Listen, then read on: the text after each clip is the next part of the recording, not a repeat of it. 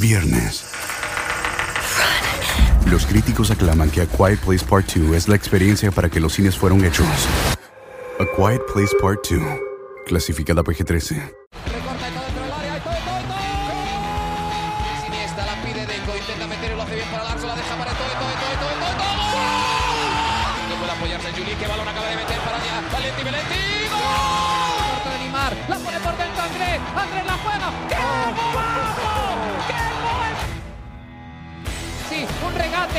Segundo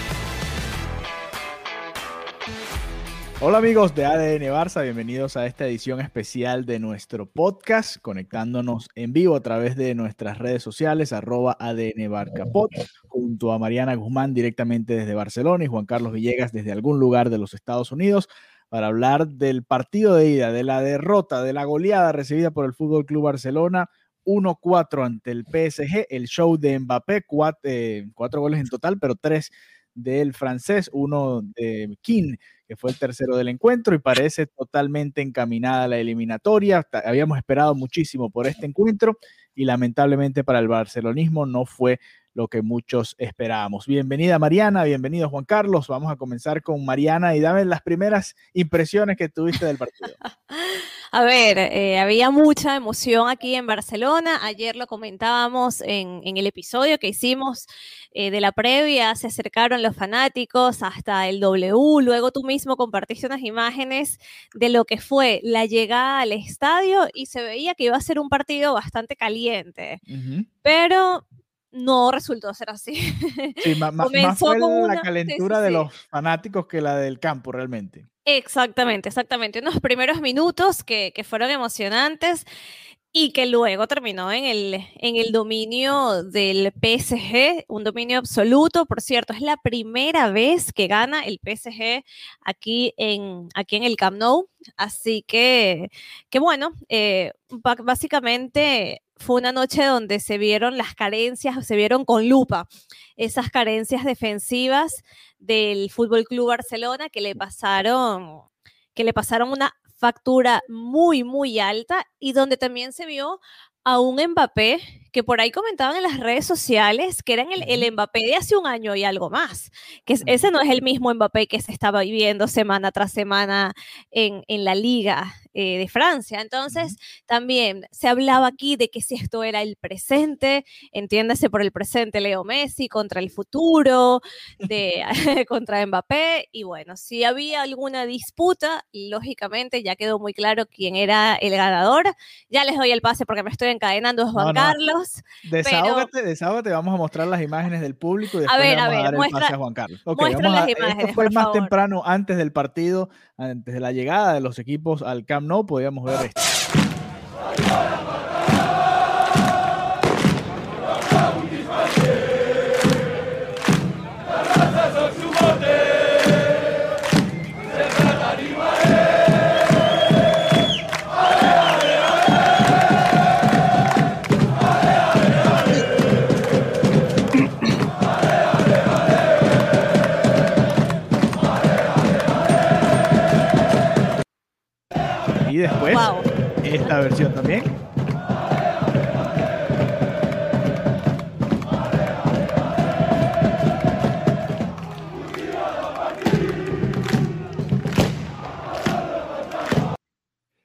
Decían ver, Mbappé, Mbappé, por favor no hagas hack trick, era lo que creía que decían. No. A ver, esto me genera sentimientos encontrados porque como persona, como periodista, ¿no? primero como periodista que lleva un año ya casi sin pisar el Camp Nou, escuchar ese sonido me... Uh -huh. Uf, me, me dan la llaga, ¿no? Porque extraño muchísimo estar en el terreno de juego pero al mismo tiempo digo, a ver, no, no, no se enteraron de que estamos en una pandemia. no, no ha pasado un año de restricciones, o sea, sí tenían mascarilla, pero la distancia social no, no existía. Entonces, bueno, una, una, una locura por esa parte, se entiende lo bonito del fútbol, se entiende lo bonito de recibir a tu equipo, pero lamentablemente el mundo no está para eso. Sí, mira, eh, lo vimos también en la Copa Libertadores, creo que era el Palmeiras que también recibió a, a, su equipo así de esa manera. Y yo decía, para eso es mejor que estén dentro del Camp Nou, esos mil, dos mil personas que puedan estar ahí, que estén dentro del Camp Nou y todo el mundo más con, separados. Con, con, su distancia y listo, ¿no? Es mucho mejor, pero bueno, entiendo que la UEFA no quiere arriesgarse y, y bueno, ya, ya ese es otro tema, ¿no? Eh, volviendo un poquito al partido, Juan Carlos, goleada y, y no solo la goleada, fue superior el PSG, sobre todo en la segunda mitad. El primer tiempo quizás fue un poco más parejo, estaba muy, muy cerrado el, el encuentro, había ocasiones para ambos eh, conjuntos. De hecho, el Barça temprano eh, tuvo la más clara con Griezmann, después la de Icardi que termina salvando Pedri sobre la línea. E era, un, era un intercambio de golpes relativamente parejo, más allá de que parecía que el PSG llegaba con un poquito más de peligro, pero en la segunda mitad vimos un dominio total del, del equipo francés y, sobre todo en la mitad de la cancha. Cuéntanos cómo lo viste. Sí, Alejandro, Mariano, un saludo, un saludo desde la, aquí desde la isla de la decepción. Este, creo que ya desde el 2006, 2007 ya los fanáticos del Barça no... 2016, 2017. Sí, a mí ya no me pueden matar porque yo morí desde, desde Roma, Liverpool y dejé de contar. Y no, al final, honestamente, no sé ni, ni, desde dónde empezar, porque desde la alineación inicial. No entiendo uh -huh. por qué Gerard Piqué está jugando el partido más importante de la temporada de este año Sí. Cuando no ha jugado ni siquiera minutos de relleno en ningún otro partido más fácil. Uh -huh. No tiene ritmo deportivo y además los vas a poner por el lado donde tienes que defender a Kylian Mbappé.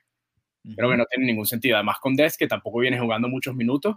Sí. Y si bien es rápido y, y, no tengo demasiadas quejas de que lo alineen, pero creo que no estaba listo Piqué y además era un riesgo innecesario. Tiene, viene una, alegación, de una lesión de ligamento que es muy delicada, sobre todo con una persona de su edad. Uh -huh y de nuevo, un partido de la mayor exigencia de toda la temporada. Y después de ahí, no tuvimos control en ningún momento del medio campo. Como bien dijiste, después del segundo tiempo fue un, la locura de los cambios. Primero, porque no los hacemos. Y segundo, porque los hacemos ya después de que vamos perdiendo 3 a 1. Algo que nos hemos venido quejando toda la temporada. Sí, vamos, vamos, por, vamos por punto. Me gusta eso de la defensa y podemos debatirlo. No, no tenía muchas opciones tampoco Kuman. Era poner a Mingueza de central o poner a, a Piqué o poner a un Titi y Lenglet, que tampoco era eh, tampoco sonaba muy llamativo poner esos dos centrales, ¿no?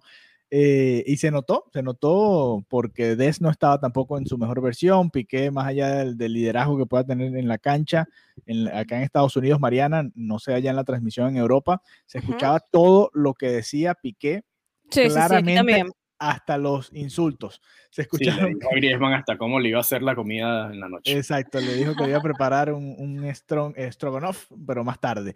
Eh, pero bueno, tampoco había muchas opciones, ¿no? ¿Qué opinas de lo hablamos en, en, la previa del partido? Pero ¿qué opinas que de lo que viste? Yo, sí, yo pensaba que Piqué podía entrar eh, en algún momento, pero no arrancarlo en, en el 11, no, no, no, para arrancar el partido, no para que estuviera en el 11 inicial. Y cuando lo vi, dije, ya me imagino a Piqué hablando con Kuman, como, no, mister, no quiero estar en el Alavés porque yo voy a estar para el PSG. Y sí. me lo imagino ahí dando todo ese speech de que yo voy a llegar y va a ser como, wow, voy a defender demasiado bien y transmitiéndole eso al, al entrenador. Y me imagino a Kuman y que sí, perfecto, dale. Y, y, mira, no estaba, no estaba para la partida, literalmente no estaba ni un poquito para la partida. Y, y Piqué tiene eso, ¿no? Que además lo que representa eh, como jugador y, lo que, y lo que representa él para el equipo, ¿no? Como motivador, como líder, como lo que representa él para los culés. Veías hasta en las redes sociales hoy, bienvenido de vuelta al equipo, Piqué, y salía la foto de él besando el escudo. Es un emblema es un emblema, hay que decirlo, para los culés y sabía que, que ya eh, se hablaba muchísimo, sí va a estar, sí va a estar, era como una tranquilidad para el culé pensar que si Piqué jugaba hoy, no iba a haber los problemas defensivos que en efecto habían. Y por eso coincido totalmente con Juan Carlos, porque, ok, perfecto que sea Piqué, pero es que no, venía sin jugar. ¿Cómo lo mides? ¿Cómo sí. mides si de verdad estaba para disputar este partido tan importante? Entonces, por ahí ya ya comenzamos mal y como lo dices tú, Alejandro, tampoco es que había un gran abanico de, sí, de opciones. No había, si hubiese estado Entonces, Araujo, Araujo hubiese jugado este partido, por supuesto. Y quizás no hubiera, no hubiera sido tan heavy la goleada, me atrevería a pensar. Es sí. que de verdad, eh, la, el, el tema de la defensa viene, viene siendo repetido que lo conversamos, o sea, siento que al, mismo, al cubrir al Barça es un poco ir de Yahoo tras partido tras partido y que el error de la defensa, error de la defensa, porque Ricky Push no es titular. Antes era que si Grisman no termina de, integrarse. Entonces, al final uno termina repitiendo básicamente lo mismo, pero bueno, lo repetimos porque ellos lo repiten en, en la cancha. También ese error, esa, esa oportunidad que tuvo Dembélé. El 2 a 0. Dios mío, Dembélé tiene eso, tiene unos momentos brillantes donde calla todas las bocas y luego hace esos errores que también calla todas las bocas, donde se queda callado y que, ¿qué acaba de hacer. Me recordó mucho al el gol que él falla con la eliminatoria 3 a 0 en el partido de ida contra el Liverpool. Messi le deja un gol también cantado y, y el remate fue a las manos, igualito, muy parecido a esta situación. y, la pone. Sí. Exacto. Y además, hablando de Dembélé, que creo que en muchos momentos dejó a Des demasiado expuesto contra, contra Mbappé y, muy solo. Sí, y además creo que el problema de la defensa es que cuando atacas mal, simplemente vas a quedar expuesto y nunca encontramos el medio campo. De hecho, se una de las cosas que se oía gritar a Piqué era posiciones largas, posiciones largas, posiciones largas, que después en un corner le recrimina a Griezmann, Griezmann, no pierdas el balón que estamos corriendo como locos. Obviamente lo digo en otro tono, pero esa fue la esencia del mensaje. Sí, eso era lo que le quería decir. Pero bueno, vamos a retrasar un poquito para ir momento por momento del partido. ¿no? El partido estaba 0 a 0 hasta alrededor de la mitad del primer tiempo, minuto 25. Eh, como ya decíamos, intercambio de golpes y llega el penal para el Barça. Penal dudoso, ¿no? Complicado de ver, ¿no? No lo vi tan claro en, varias repeticiones, en varios ángulos. Creo que hay una toma desde atrás cuando ellos van corriendo, que creo que Kurzawa le toca el pie derecho a, a De Jong, pero no sé cómo lo vieron ustedes. ¿Era penal sobre el holandés? No, para mí sí, para mí sí. Bueno, para mí no, no tuve esa polémica. De hecho, vi el tuit desde AN Barça y que no lo veo tan claro. Yo quería poner, yo sí. para, mí, para mí sí fue claro. No, sé, Juan Carlos, para ti te, generó dudas. Eh, Porque al final. que no tenemos acceso a todas las imágenes. Y ponen bueno, unos ángulos, y siempre los que ponen en televisión son los más dudosos. O sea, nunca nos sacas de dudas hasta 10 minutos después, donde ponen donde ahí sí trazan las líneas, ponen el contacto como tal, y entonces uno nunca sabe hasta, hasta el final del primer tiempo o cuando sea. Sí, eh, no, bueno, yo lo ponía, el, no lo tengo claro, lo puse desde mi cuenta y en la cuenta ah, de, Barça Pod está la encuesta y usted puede ir a votar ahí todavía si quiere participar de, de esa encuesta porque eh, hubo dos jugadas que fueron posibles penales y la otra ya la vamos a estar comentando, que también fue un momento clave del partido. ¿no? Eh, pone Messi el 1 a 0, nuevamente sigue marcando goles Messi desde el, bueno, desde el punto penal y en octavos de final, que Messi sigue siendo el que más goles anota en, en este tipo de instancia. Cuarto gol de Messi en Champions cuarto gol en esta Champions y ponía el Barça adelante, más allá de que estaba muy complicado el partido y de un comienzo de, muchas dudas, el Barça estuvo adelante en este juego y era algo que le había costado mucho, lo hemos conversado con Mariana durante esta temporada, le cuesta mucho al Barça ponerse por delante en los partidos, ¿no? Un poquito menos de la mitad de los juegos los comienza perdiendo y esta vez logró ese primer paso que era muy importante. No le duró mucho la ventaja y aquí es donde podemos quizás volver a tocar el punto de la defensa eh, el timing de Piqué en esa jugada es un golazo de Mbappé después de que la recibe, pero es que ese balón no debió ni siquiera llegarle a Mbappé en el medio del área. Después del pase que le da a Berratti, Piqué falla el cabezazo, Lenglet quedó plantado con el drible de, de Mbappé y Piqué no reaccionó nuevamente para llegar a cerrar tampoco. Marc André Ter Stegen no salió a achicar tampoco. Hubo como un letargo general de, toda la parte defensiva del Barcelona en ese Bueno, también que en ese momento Mbappé fue demasiado rápido. Sí, también, también. lo, lo cuentas y parece que pasó mucho tiempo, pero esto fue algo de segundos y, bueno, literal. Sí, además agregar, que es lo que le estaba diciendo antes, que ahí el que no hace la cobertura fue eh, Dembélé, que no ayudó a Best, y ya, porque Best ya estaba cerrando como tenía que hacerlo, y nadie quedó abierto con, con, el que creo que era Kurzawa que pasó, que termina dando el pase a, a Berratti. Sí, Kurzawa es el que hace el centro hacia atrás, Berratti la cachetea y, y, le cae a Mbappé, ¿no? Pero bueno, el 1 a 1 y después de ese gol del empate del PSG se vino para arriba el equipo francés, ¿no? Parecía eh, inminente la llegada del segundo gol. De hecho, eh, Ter Stegen tiene una parada muy buena, un remate cruzado de Kurzawa que termina evitando el, 1-2.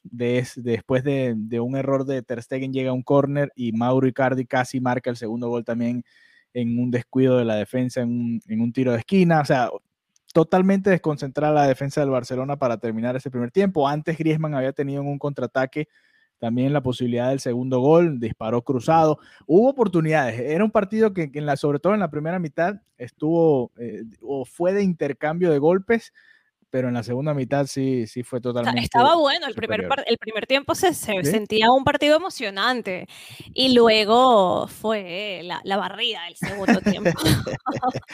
ya después dejó de ser emocionante porque al final no, no había ese, que la, la, reacción, ¿sabes? Era simplemente el PSG dominando y haciendo básicamente lo que, lo que quisiera. Y el Barça parecía no tener esa capacidad de responder que eso era también inquietante, que no había esa capacidad de actuar.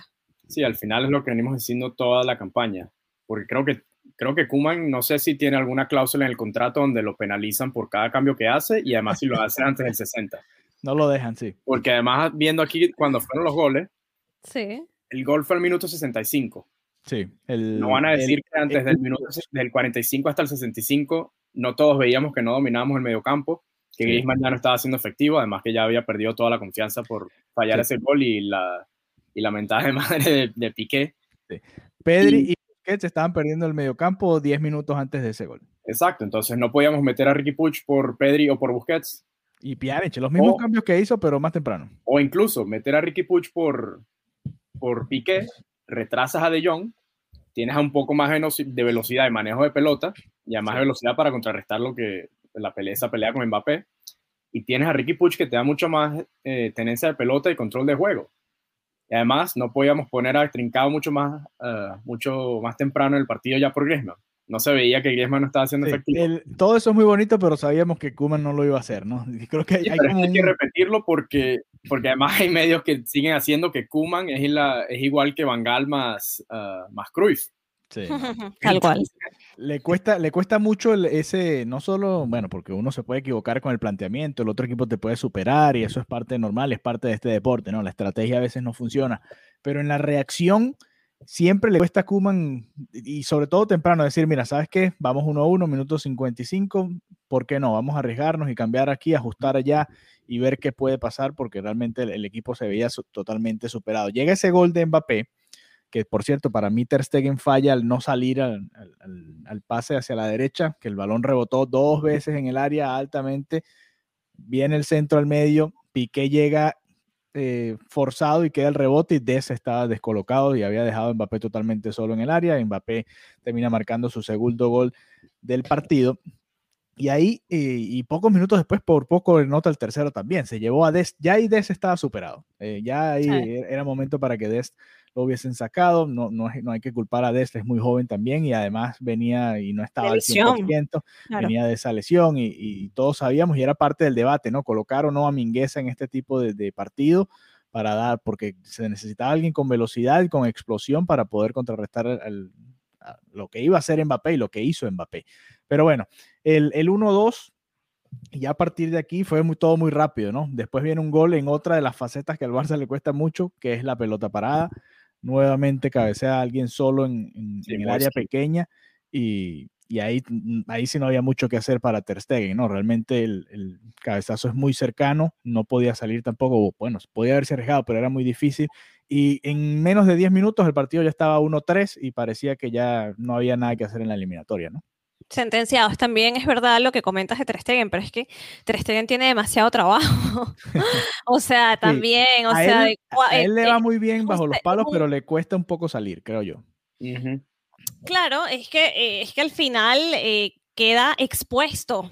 Sí, le pasó el otro día contra el Sevilla. ¿no? expuesto. Creo que sí. Eh, ante el Sevilla, ¿fue? Sí, con que, venía Rakitic solo con el balón, como 40 ah, metros dominando y no, no terminaba de salir Ter Stegen a tratar de achicar el ángulo, ¿no? Sí, también hubo un momento en el que Ter Stegen, que no es común, se equivocó con los pies. También, sí. y eso sí fue así como yo creo que hasta Ter Stegen ya estaba descolocado. O sea, para sacar a Ter Stegen de, de, de, su, de su concentración es porque el partido está yendo bastante mal. Y, y bueno, cometió eso de dos, dos errores con los pies, que no es para nada habitual con él. Y hablando ahora de errores, y de porteros, el, el error y la suerte de Keylor Navas. Dios sí, también. mío, eso, eso es de blooper. es, fue un blooper y fue un blooper que, que, bueno, por suerte, tuvo suerte Keylor Navas y tuvo suerte el PSG, hubiera sido un gol, además hubiera sido un gol súper tonto. Sí, eh, también tuvo un poquito de mala suerte el Barça ahí, ¿no? Un poquito más hacia la izquierda y, y, el Barça se metía en la eliminatoria de nuevo, así fuera con ese gol, ¿no? Porque el partido estaba 1-3 en ese momento en el que Keylor Navas hace esta jugada. Eh, los cambios llegan al minuto 77. Obviamente él hace el primer cambio al 70 después del gol de King, entra Mingueza por Dest, quizás un poco tarde ya con el partido 1-3, y después al 77, 7 minutos más tarde, después de eso, para mí 25 minutos más tarde de lo que debió hacerlo, eh, entraron eh, Pjanic, entró también Trincao y entró Puch. Y bueno, se vio una, una, versión distinta del Barcelona, aunque después en el contraataque terminó vacunando Mbappé, anotando el primer gol, el primer hack trick, perdón, en la historia de un, de un jugador visitante en el Camp Nou. Increíble y, realmente de, remarcar, ¿no? Más allá de las, falencias de la, del Barça en defensa, eh, crédito también a Mbappé porque tuvo un partidazo, ¿no? Pero esos cambios también, tardíos. Sí, y también eh, para acotar el primer hat-trick de Mbappé en Champions. También, o sea, sigue, sigue haciendo historia. Mbappé no, no estuvo Neymar, Messi marcó el gol de, de abrir el, el, encuentro y tuvo un partido decente, realmente no, no, no perdió demasiados balones. Eh, tu, pudo, haber tenido una asistencia si Dembélé marcaba ese gol. El, pase a Griezmann en ese contraataque también fue de Messi.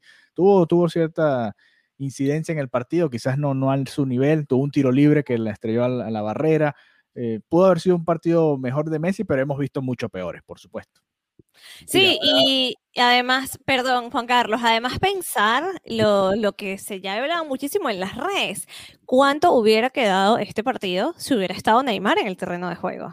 Sí, también, también. Eh, eh, obviamente no, no, lo sabremos, pero, pero hubiese sido hasta peor eh, o quizás más dominante el, el PSG con, con, el brasileño en, en el campo, ¿no? ¿Qué ibas a decir, Juan? Sí, no, además comentar que no solo hace los cambios tarde, sino además creo que los hace mal, porque y, y, y al equipo desarmó al equipo completamente. O sea, sí. tienes a, en la contención a Puch y a Pjanic. Sí. Y por eso también, por esa es la parte de, de culpa que tiene Kuma en, en, el segundo, en el cuarto gol. Sí, en el 1-4. Sí, claro, porque el equipo está totalmente descompensado, está dividido entre cuatro que defienden y seis que atacan. Uh -huh. Entonces no, como te digo, no, el equipo no, no encuentra esa, ese dominio porque le, le, le descolocaste totalmente la estructura además porque el equipo viene jugando bien en un 4-3-3 y es lo que comentábamos ya una vez más, hace bastantes juegos, por poner cuatro delanteros no vas a atacar mejor. Sí, él, él, él, quiso juntar, creo que Dembélé estaba ya de sobra a esa hora del partido, ¿no? Él quiso juntar a Messi, Dembélé, Trincao, y, eh, Braithwaite, que había entrado también ahí en los últimos minutos. Y, sí, bueno, y la verdad, no, las veces que lo ha hecho no le ha funcionado y aquí un contraataque 3 contra 2 lo termina aprovechando Mbappé y, termina ya prácticamente definiendo la eliminatoria, ¿no? Eh, muy difícil, obviamente, que el Barcelona le gane, nada más que le gane el partido allá en, Francia y mucho menos que, que, lo golee de la manera que lo tiene que golear para poder remontar esta campaña. ¿Qué dijeron los protagonistas después del partido, Mariana? Bueno, eh, De Jong habló con Movistar, De Jong estaba devastado, sí. además, bueno, también representa para él un esfuerzo dar declaraciones en español uh -huh. y bueno, básicamente le preguntaban que si este era el nivel de, del Barcelona, él decía que no, que, que tenían que, que seguir trabajando, pero que por más que sea, entendía lo complicado ¿no? de, de, de, este resultado.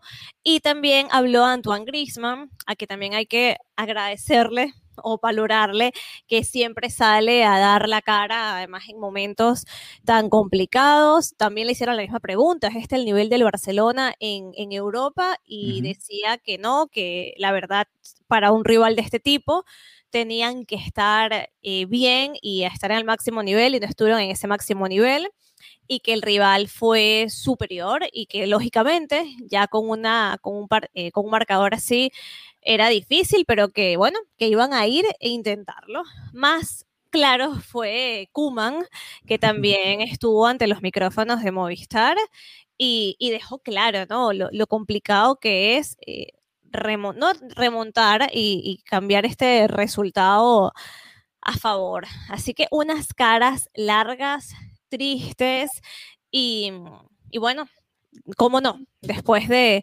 de otra noche gris del de Barcelona en Europa. Sí, la verdad que se suma a, aquellas, ¿no? Quizás la primera de este ciclo en el Camp Nou. Creo que la última vez que el Barcelona cayó así en Champions, más allá de ese partido de fase de grupos contra la Juve, fue aquella vez que el Bayern en semifinales con el Barça de Tito le, le hizo en el global 7 a 0 al Barça. Creo que fueron 3 o 4 en, el Camp Nou.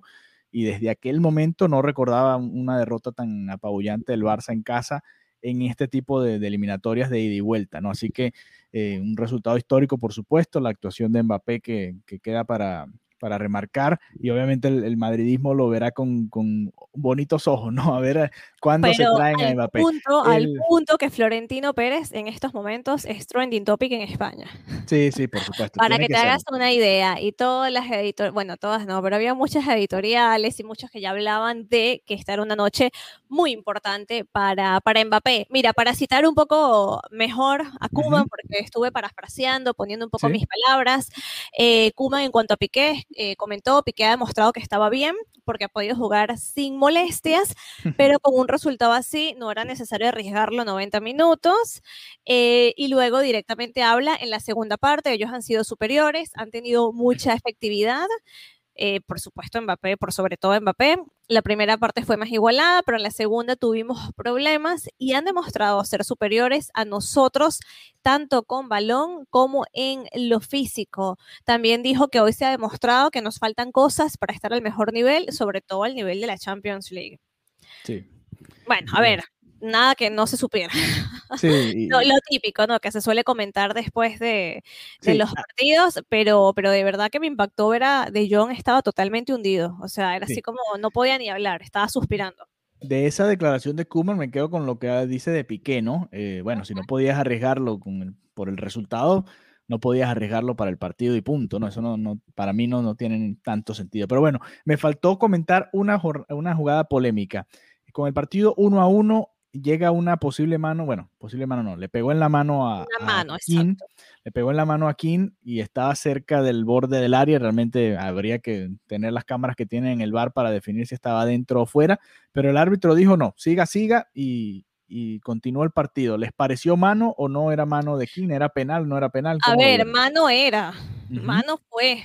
o sea, ahora era ver exactamente en qué, o sea, ahí, se necesitaba toda la parte milimétrica para ver el área y todo, pero como el árbitro estaba tan cerca y vio la jugada que, él lo decidió. Así que, bueno, se confía, ¿no? En el árbitro, que es su trabajo. ¿Cómo lo viste tú, Juan? Sí, bueno, que le pegó en la mano, le, le dio en la mano. Ahora, ahí es donde viene el, el criterio del árbitro y dice, bueno, no quiso hacer eso y fue una jugada que estaba demasiado cerca y nada, sigue jugando. Sí, e, ese puede ser el, criterio más importante, ¿no? La cercanía del balón a la mano, que realmente no, no tenía tiempo de reaccionar King. Eh, y bueno, eh, hubo un penal ciertamente parecido en el Barça Juve que le pitan al Lenglet, si mal no recuerdo, que viene un balón rebotado así y Lenglet tiene la mano abierta en el área y, le termina pegando y es el, el tercer gol de la Juve, si mal no recuerdo. Sí, ahora no recuerdo bien el, ese penal del Englet, pero lo cierto es que también, incluso pegando en la mano, el balón no cambió de dirección, tampoco es que afectó la jugada. Sí, la tenía el Barça igual. Al, al, PSG. Sí, sí, era, fue otra de esas jugadas polémicas. Eh, para mí los dos penales o las dos jugadas eran, eran muy debatibles, ninguna la vi del todo clara, así que cualquiera de las dos cosas que pitaran para mí estaba bien. Pero bueno, eh, goleada que prácticamente deja al Barça, mira, eh, está prácticamente fuera de la Champions League, está muy lejos en la liga, muy lejos del Atlético. Y eh, bueno, y la Copa tiene que remontar un 2 a 0 en contra, que no se ve nada fácil, sobre todo con la defensa que tiene el Barça, evitar que el Sevilla haga goles y ellos golear al Sevilla para poder clasificar a la, a la final de la Copa del Rey. Y se va terminando las opciones ¿no? de, de, éxitos esta temporada, más allá de que sabíamos que en la Champions League el Barcelona no estaba entre los favoritos y, y, lo, que pedía Mariana antes del, del, partido era que simplemente compitieran, ¿no? que fuera una eliminación honrada y no por ahora no lo está haciendo. Eso era lo que decía, no es solamente, ok, el tema de ganar, es simplemente demostrar en el terreno de juego y también oye, que la afición no quede tan golpeada, que esto año tras año ya, ya es doloroso, doloroso, yo creo que hasta, bueno, al menos que seas madridista, pero hasta para los otros fanáticos del fútbol les parecerá lamentable ver, ver un resultado así. Sí, la verdad que sí. Juan Carlos, ¿cómo lo ves? Sí, no, yo creo que al final dentro de todo lo que, lo que ha pasado, que capaz lo mejor sea que el Barça simplemente no gane la Copa ni gane la Champions. Salgamos de Kuman, que empecemos de cero con un nuevo presidente, un nuevo entrenador y nos demos un respiro y hacemos, le demos al reset. La, otra, la otra que queda por definir hablando de, de, esta llave es, por ejemplo, ¿por qué no darle más minutos a los jóvenes en el partido de vuelta? ¿no? Ya la serie está prácticamente definida, pero ver más a Ricky Puch, ver por qué no al propio Ilaix, que lo vimos el fin de semana, además porque ese partido de vuelta viene muy cerca del partido de vuelta contra el Sevilla. Eh, van a estar ahí más o menos cercanos en, fechas, partido de liga contra el Sevilla, partido de vuelta contra el PSG, entonces, ¿por qué no? Darle la, opción a los jóvenes de jugar un poquito más, de por lo menos ¿no? Porque el Barça sigue perdiendo este tipo de partidos, y bueno, más allá de Pedri, que jugó hoy su primer partido de este tipo de instancias, hubo mucho crecimiento. El resto, Pucho jugó apenas algunos minutos, Dest, si acaso, tuvo un aprendizaje forzado hoy en medio de, lo que le tocó vivir con Mbappé, pero de resto los jóvenes no, no aprendieron mucho de, de, esta derrota tampoco hoy, ¿no? Sí, bueno, a ver, suena bonito, pero no creo que pase. y, con Kuman es, siempre es así. La verdad no creo que pase. Y, y bueno, alguna de las frases que, que, muchas veces se repetía es que el Barcelona no puede tener eh, un año de transición. Así que aquí es buscar la manera de que algo salga como sea y, bueno, la mentalidad con la que tienen que salir eh, es a buscar, bueno, remontar como, como, bueno, ya se ha hecho, ¿no? Grandes remontadas contra el PSG. Pero, pero bueno, era otro Barcelona, era otro momento y era en el Camp Nou, así que es totalmente diferente. Pero yo no creo que, que se tomen esta, esta vuelta como, bueno, vamos a poner a los jóvenes y a fortalecer y a darles seguridad, porque creo que, creo que ese no es el sentido del, del partido, ¿no? Es simplemente sacar lo que consideran la artillería pesada y, bueno, buscar ganarse, luchárselo, ¿no?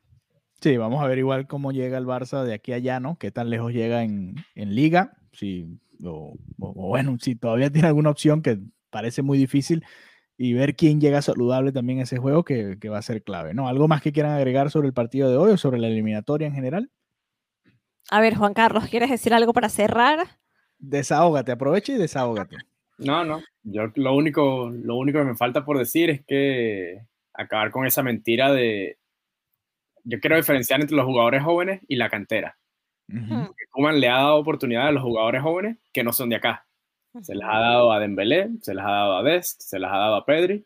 Ha Trincado también un poquito. A Trincado es otro jugador joven. De Jong también es joven. De Jong también es joven. Mingueza y Araujo se los ha dado porque Piqué no estuvo y Lenglet no estuvo y, un Tite Se lesionó Sergio Roberto, sí. Exacto, estuvo forzado a darle oportunidades. Pero lo que es Collado, lo que es Ricky Puch, lo que es Hila X, a granitos, a leñar lo mandó al Getafe. Exactamente. Ay, bueno, eh, es así, es así. Bueno, entonces así cerramos esta edición especial de ADN Barça. Muchas gracias a todos los que nos acompañaron en vivo, los que no.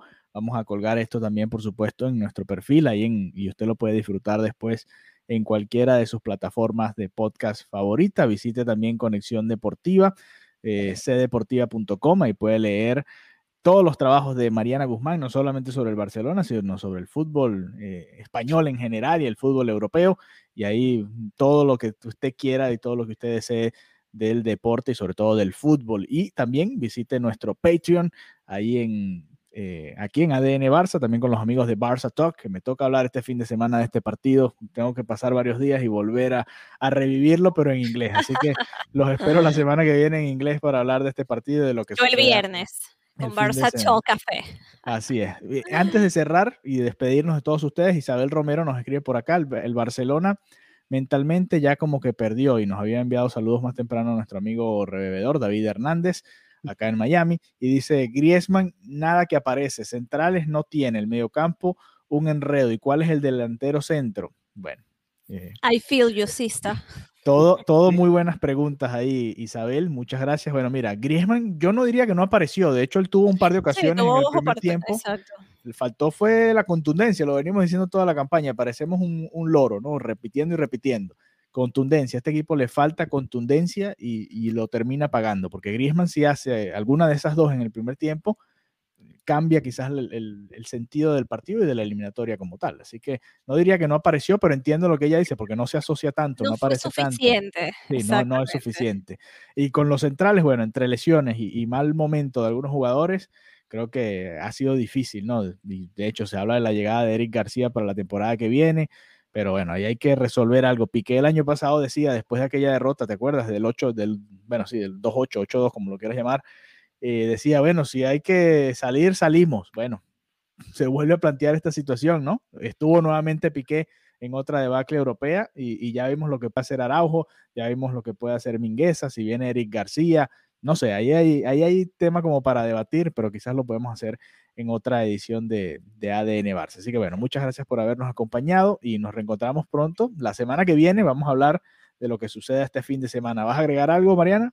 No, iba simplemente a despedirme. Ya son casi las 12 de la noche aquí en sí, Sí, hay que, hay que descansar y, dejar que todo esto pase. Así que bueno, nada, descansen. Nos reencontramos pronto nuevamente y será hasta la próxima. Bye, bye. Te preocupas por la salud de tu familia y hoy un sistema inmunológico fuerte y una mejor nutrición son más importantes que nunca. Es por eso que los huevos Egglands Best te brindan más a ti y a tu familia. En comparación con los huevos ordinarios, Egglands Best te ofrece 6 veces más vitamina D y 10 veces más vitamina E, además de muchos otros nutrientes importantes, junto con ese delicioso sabor fresco de granja que a ti y tu familia les encanta. No son tiempos ordinarios, entonces, ¿por qué darle a tu familia huevos ordinarios? Solo Egglands Best. Mejor sabor, mejor nutrición, mejores huevos. ADP, we work with more than 860,000 companies worldwide. That gives us a pretty good idea of how to help businesses grow stronger. Whether it's through data insights that help you make informed decisions about building a team that works better as a team, or by keeping you ahead of thousands of changing regulations so you can keep ahead of everything else. Like building that better team. Grow stronger with ADP. HR talent, time, and payroll.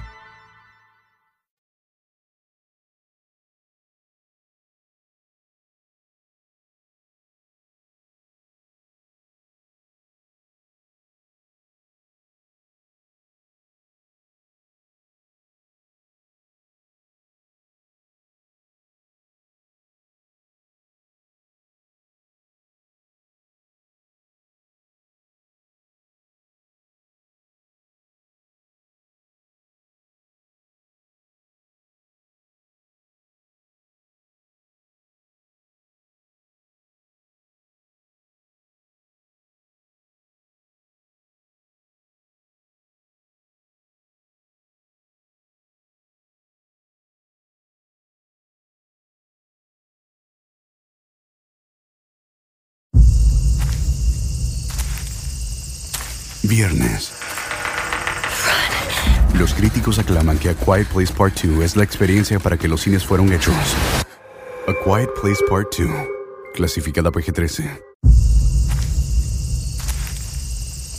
Viernes. Los críticos aclaman que A Quiet Place Part 2 es la experiencia para que los cines fueron hechos. A Quiet Place Part 2, clasificada PG-13.